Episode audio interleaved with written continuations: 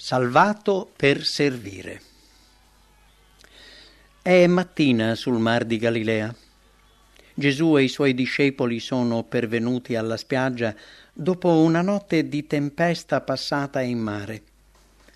La luce del giorno che sorge carezza mare e terra come una benedizione di pace. Ma appena giunti sulla spiaggia, sono colpiti da uno spettacolo più terribile del mare sconvolto dalla tempesta. Posti appartati tra le tombe, due pazzi si avventano su di loro come per farli a pezzi. Dai loro corpi pendono catene che hanno rotto, fuggendo dal loro nascondiglio hanno la carne lacera e sanguinante, gli occhi torvi tra i lunghi scarmigliati capelli. Ogni parvenza umana sembra cancellata. Sembrano più bestie selvatiche che uomini. I discepoli e i loro compagni fuggono terrorizzati, ma ben presto si accorgono che Gesù non è con loro e si volgono a cercarlo egli è dove lo hanno lasciato. Colui che ha sedato la tempesta, che prima ha incontrato e vinto Satana, non fugge davanti a quei demoni. Quando gli uomini si avvicinano a lui digrignando i denti e con la schiuma alla bocca, Gesù leva quella mano che con un cenno aveva calmato le acque e gli uomini non possono avvicinarsi di più sono davanti a lui rabbiosi e impotenti. Con autorità Gesù ordina agli spiriti impuri di uscire da loro. I disgraziati comprendono di essere vicini a chi può salvarli dai demoni che li torturano. Cadono allora ai suoi piedi, implorando la sua misericordia. Ma quando le loro labbra si aprono, i demoni parlano per mezzo di loro gridando che v'è fra noi e te, figliuol di Dio? Sei tu venuto qua prima del tempo per tormentarci? Gli spiriti malvagi sono costretti a lasciar libere le loro vittime e un meraviglioso mutamento si verifica negli indemoniati. Si fa luce nella loro mente. I loro occhi brillano d'intelligenza e l'espressione così a lungo deformata all'immagine di Satana si addolcisce rapidamente. Le mani insanguinate sono quiete e levano la loro voce in lode a Dio. Frattanto i demoni cacciati dalle loro abitazioni umane sono entrati in un branco di porci e li hanno condotti a morte. I guardiani dei porci si affrettano a divulgare la notizia e l'intera popolazione accorre numerosa incontro a Gesù. I due indemoniati sono stati il terrore del paese. Ora invece questi uomini vestiti e nel pieno possesso delle loro facoltà siedono ai piedi di Gesù, ascoltano le sue parole e glorificano il nome di colui che li ha sanati. Ma quelli che osservano questa scena non gioiscono. La perdita dei maiali sembra loro più importante della liberazione di questi prigionieri di Satana terrorizzati si affollano intorno a Gesù implorandolo di andarsene ed egli acconsente e in barca si dirige subito alla riva opposta. Molto differente è il sentimento degli indemoniati liberati. Essi desiderano la compagnia del loro liberatore. In sua presenza si sentono al sicuro dai demoni che hanno tormentato la loro vita e devastato la loro personalità. Mentre Gesù sta per entrare nella barca, si stringono al suo fianco, si inginocchiano ai suoi piedi e supplicano di potergli restare vicini per ascoltare le sue parole. Ma Gesù ordina loro di andare a casa e raccontare quali grandi cose il Signore ha fatto per loro. Hanno un compito da svolgere andare in una casa pagana e parlare delle benedizioni ricevute da Gesù.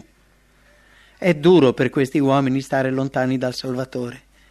Incontreranno grandi difficoltà nel vivere con i loro compaesani pagani e il lungo isolamento dalla società sembra averli screditati per quest'azione, ma appena Gesù indica il loro dovere, essi sono pronti a ubbidire. Non solo parlano di Gesù ai loro familiari e ai vicini, ma andarono per la Decapoli, dichiarando ovunque il suo potere di salvare e descrivendo il modo in cui li aveva liberati dai demoni. Benché gli abitanti di Gerasa non avessero ricevuto Gesù, egli non li abbandonò nelle tenebre che avevano scelto. Quando gli chiesero di allontanarsi da loro, non avevano ancora udite le sue parole, non sapevano ciò che rigettavano. Perciò egli mandò loro la luce per mezzo di chi non avrebbero rifiutato di ascoltare. Lo scopo di Satana nel causare la distruzione dei porci era quello di stornare il popolo dal Salvatore e impedire la predicazione del Vangelo in quella regione. Ma proprio questo avvenimento risvegliò il paese come nient'altro avrebbe potuto fare e rivolse l'attenzione a Cristo. Benché il Salvatore fosse partito, gli uomini che egli aveva guariti restavano come testimoni del suo potere. Quelli che erano stati strumenti del principe delle tenebre diventavano portatori di luce, messaggeri del figlio di Dio. Quando Gesù tornò nella Decapoli, la gente si affollò intorno a lui e per tre giorni migliaia di persone vennero dalle contrade vicine per udire il messaggio della salvezza. I due indemoniati risanati furono i primi missionari che Cristo abbia mandato per insegnare l'Evangelo nella regione della Decapoli. Questi uomini avevano ascoltato la sua parola per poco tempo. Ai loro orecchi non era giunto un solo sermone pronunciato dalle sue labbra. Non potevano istruire il popolo come i discepoli che erano stati ogni giorno con Cristo, ma potevano dire ciò che sapevano, quello che essi stessi avevano veduto, udito e provato della potenza del Salvatore. Questo è ciò che può fare ognuno il cui cuore sia stato toccato dalla grazia di Dio. Questa è la testimonianza che il nostro Signore chiede e per la cui mancanza il mondo perisce. Il Vangelo non deve essere presentato come una teoria inerte, ma come una forza viva, capace di cambiare la vita. Dio vorrebbe che i suoi servitori fossero testimoni del fatto che per mezzo della sua grazia gli uomini possano avere un carattere simile a Cristo e possano gioire nella sicurezza del suo grande amore. Vorrebbe che noi fossimo testimoni del fatto che Egli non può essere soddisfatto finché tutti quelli che accetteranno la salvezza non siano redenti e restituiti al santo privilegio di essere suoi figli. Egli accoglie generosamente anche quelli la cui condotta è stata la più offensiva verso di lui. Quando questi si pentono, egli impartisce loro il suo divino spirito e li manda tra gli infedeli per proclamare la sua misericordia. Ancora oggi anime ridotte a strumenti di Satana vengono trasformate mediante il potere di Cristo in messaggeri di giustizia e mandati a raccontare quali grandi cose il Signore abbia fatto per loro e come abbia avuto compassione di loro. Dopo che la donna di Capernaum era stata guarita col tocco della fede, Gesù volle che comprendesse quale benedizione aveva ricevuto. I doni che l'Evangelo offre non si possono ottenere furtivamente o goderne in segreto. Voi me ne siete testimoni, dice l'Eterno, io sono il Dio. La nostra confessione nella sua fedeltà è il mezzo scelto dal cielo per rivelare Cristo al mondo dobbiamo riconoscere la sua grazia come resa nota per mezzo dei santi uomini del passato, ma ciò che avrà maggiore effetto sarà la testimonianza della nostra personale esperienza. Siamo testimoni di Dio in quanto riveliamo in noi stessi l'opera di una potenza che è divina. Ogni individuo ha una propria vita, distinta da quella di tutti gli altri, e una esperienza che differisce essenzialmente da quella altrui. Dio desidera che la nostra lode salga a Lui con l'impronta della nostra personalità. Questi preziosi riconoscimenti a lode della sua grazia gloriosa, se sostenuti da una vita simile a quella di Cristo, hanno una potenza irresistibile che agisce per la salvezza delle anime. È per il nostro bene che dobbiamo tener vivo il ricordo di ogni dono di Dio. In questo modo la fede acquista forza per chiedere e ricevere sempre di più. Per noi è di maggior incoraggiamento la più piccola benedizione ricevuta da Dio di tutti i racconti che possiamo leggere della fede e dell'esperienza altrui. L'anima che risponde alla grazia di Dio sarà come un giardino annaffiato la sua salute aumenterà rapidamente, la sua luce risplenderà nelle tenebre e si vedrà su di essa la gloria di Dio. Che renderò io all'Eterno? Tutti i suoi benefici sono sopra me. Io prenderò il calice della salvezza e invocherò il nome dell'Eterno. Io compirò i miei voti all'Eterno e lo farò in presenza di tutto il suo popolo. Canta il salmista. Io canterò all'Eterno finché io viva, salmeggerò al mio Dio finché io esista. Possa la mia meditazione essergli gradita. Io mi rallegrerò nell'Eterno. Chi può raccontare le gesta dell'Eterno o pubblicar tutta la sua lode? Celebrate l'Eterno, invocate il suo nome, fate conoscere le sue gesta fra i popoli cantategli, salmeggiategli, meditate su tutte le sue meraviglie. Gloriatevi nel santo suo nome. Si rallegri il cuore di quelli che cercano l'Eterno, poiché la tua benignità val meglio della vita. Le mie labbra ti loderanno. Così ti benedirò finché io viva e alzerò le mani invocando il tuo nome l'anima mia sarà saziata come di midollo e di grasso, e la mia bocca ti loderà con labbra giubilanti. Quando io mi ricordo di te sul mio letto, medito di te nelle veglie della notte, poiché tu sei stato il mio aiuto e io giubilo all'ombra delle tue ali. In Dio confido e non temerò. Che mi può far l'uomo? Tengo presenti i voti che t'ho fatti, o oh Dio. Io ti offrirò sacrifici di lode, poiché tu hai riscosso l'anima mia dalla morte, hai guardato i miei piedi da caduta, onde io cammini al cospetto di Dio nella luce dei viventi. O Santo d'Israele, le mie labbra giubileranno quando salmeggerò a te e l'anima mia pure che tu hai riscattata.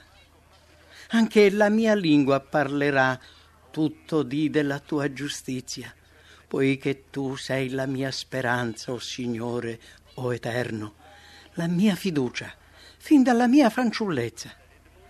Tu sei del continuo l'oggetto della mia lode. Io renderò il tuo nome celebre per ogni età, perciò i popoli ti loderanno in sempiterno. Oh Dio mio.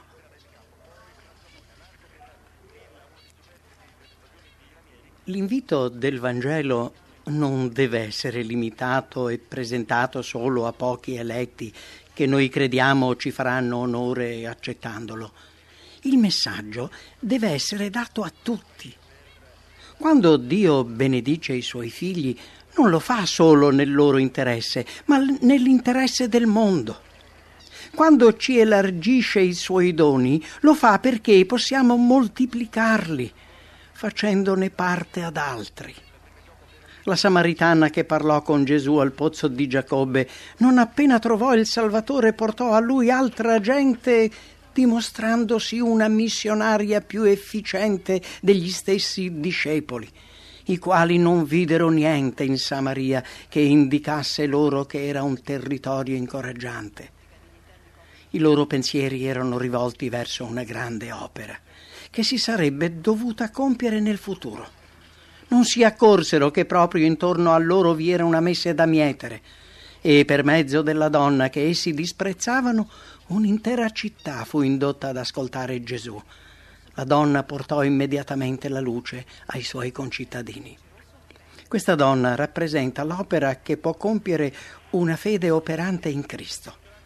Ogni vero discepolo è nato nel regno di Dio come missionario non appena conosce il Salvatore, desidera fare in modo che altri lo conoscano. La verità salvatrice e santificatrice non può rimanere chiusa nel suo cuore. Colui che beve l'acqua vivente diviene una fonte di vita. Colui che riceve diviene donatore.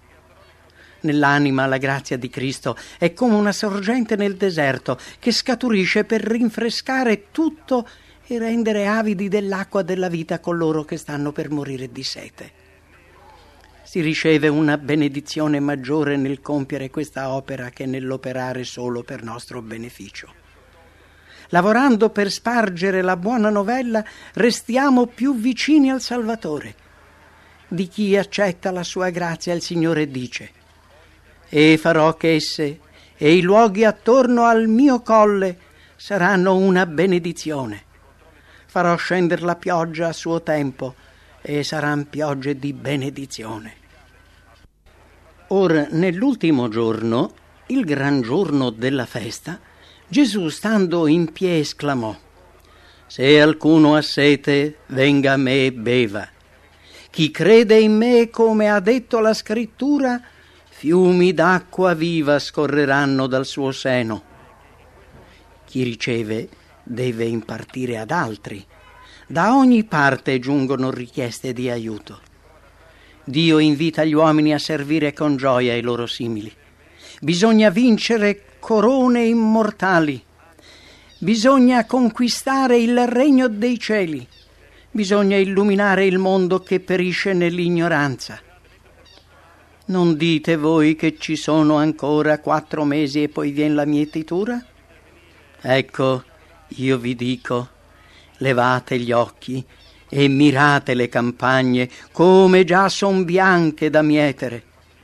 Il mietitore riceve premio e raccoglie frutto per la vita eterna. Per tre anni i discepoli ebbero davanti agli occhi il meraviglioso esempio di Gesù. Giorno dopo giorno camminavano ascoltando le parole di incoraggiamento che rivolgeva agli affaticati e agli oppressi, vedendo la dimostrazione del suo potere in favore degli ammalati e degli afflitti.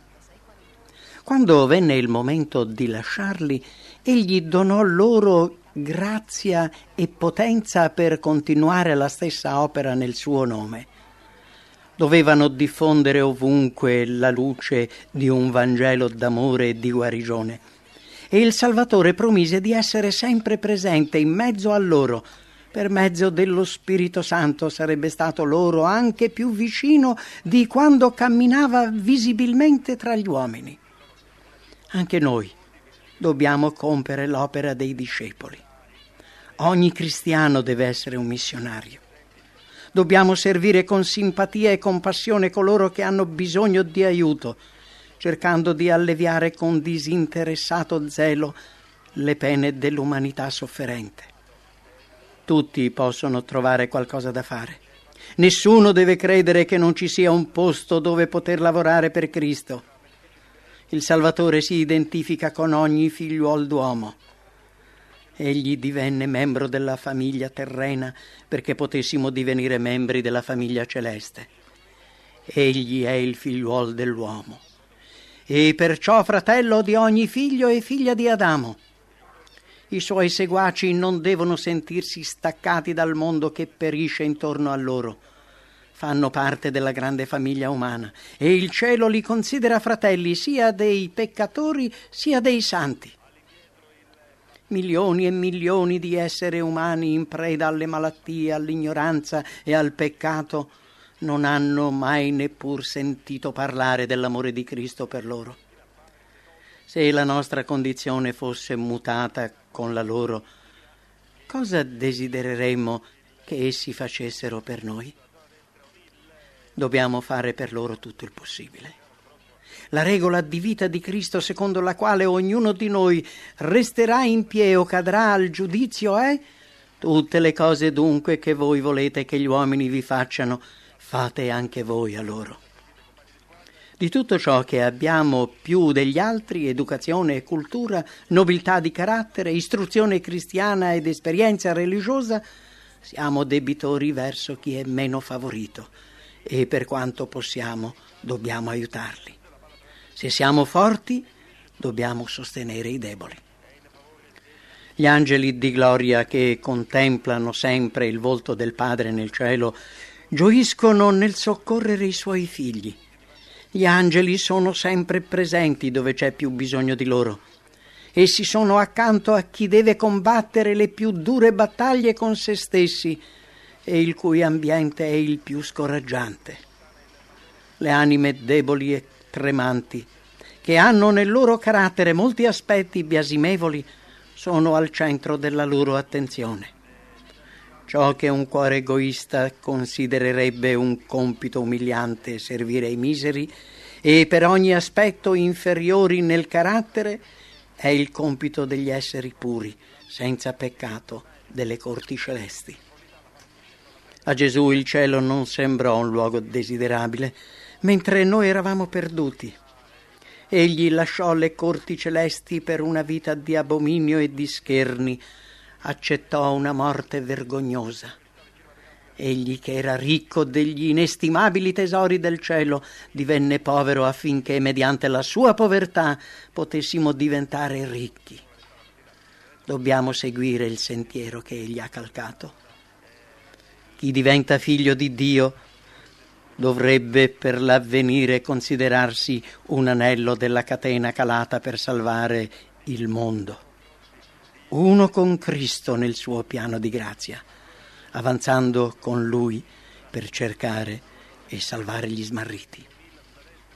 Molti credono che sarebbe un grande privilegio visitare i luoghi della vita di Cristo sulla terra, camminare dove Egli camminò guardare il lago lungo il quale insegnò e le colline e le valli sulle quali i suoi occhi si posarono così spesso. Ma non c'è bisogno di andare a Nazareth, a Capernaum o Betania per seguire i passi di Cristo. Troveremo le sue impronte accanto al letto del malato, nella baracca del povero, nei vicoli affollati della grande città e in ogni luogo in cui ci siano cuori umani bisognosi di consolazione. Dobbiamo sfamare l'affamato, vestire l'ignudo e confortare il sofferente e l'afflitto. Dobbiamo assistere chi dispera e infondere speranza a chi non ne ha. L'amore di Cristo manifestato in un servizio disinteressato sarà più efficace nel trasformare il malvagio di quanto non possa fare la spada e la corte di giustizia. Queste sono necessarie per ispirare timore a chi infrange la legge, ma l'amorevole missionario può fare più di questo. Spesso il cuore che si indurisce con il biasimo si intenerisce con l'amore di Cristo. Il missionario può guarire non solo le malattie fisiche, ma può condurre il peccatore al gran medico che purifica l'anima dalla lebra del peccato. Il piano di Dio è che i malati, i disperati e tutti coloro che sono posseduti da spiriti maligni odano la sua voce per mezzo dei suoi servitori. Mediante questi strumenti umani, egli desidera essere il consolatore che il mondo non conosce. Il Salvatore ha dato la sua preziosa vita per stabilire una Chiesa capace di soccorrere i sofferenti, gli afflitti e i tentati. Un gruppo di credenti può essere povero, ignorante, sconosciuto. Ciò nonostante in Cristo può compiere nelle famiglie, nelle comunità e perfino nelle regioni più lontane un'opera i cui risultati sono di portata pari all'eternità. Ai seguaci di Cristo oggi, non meno che ai primi discepoli, vengono dette queste parole. Ogni potestà mi è stata data in cielo e sulla terra. Andate dunque, ammaestrate tutti i popoli, andate per tutto il mondo e predicate l'Evangelo ad ogni creatura. Per noi c'è anche la promessa della sua presenza. Ed ecco, io sono con voi tutti i giorni, sino alla fine dell'età presente. Oggi le moltitudini curiose non si affollano nei deserti per vedere e udire il Cristo non si ode la sua voce nelle strade affaccendate, non risuona nelle vie il grido Passa Gesù il Nazareno. Eppure questa parola è vera oggi. Cristo cammina non visto per le nostre strade. Entra nelle nostre case con messaggi di misericordia. Attende di collaborare con tutti coloro che cercano di operare in suo nome. Egli è fra noi per sanare e benedire, se vogliamo accoglierlo. Così parla l'Eterno. Nel tempo della grazia io t'esaudirò, nel giorno della salvezza t'aiuterò, ti preserverò e farò di te l'alleanza del popolo per rialzare il paese, per rimetterli in possesso delle eredità devastate, per dire ai prigionieri uscite e a quelli che sono nelle tenebre mostratevi. Quanto son belli sui monti i piedi del messaggero di buone novelle, che annunzia la pace, che è araldo di notizie liete, che annunzia la salvezza, che dice a Sion, il tuo Dio regna. Date assieme in gridi di giubilo, ruine di Gerusalemme, poiché l'Eterno consola il suo popolo, redime Gerusalemme l'Eterno ha denudato il suo braccio santo agli occhi di tutte le nazioni. E tutte le estremità della terra vedranno la salvezza del nostro Dio.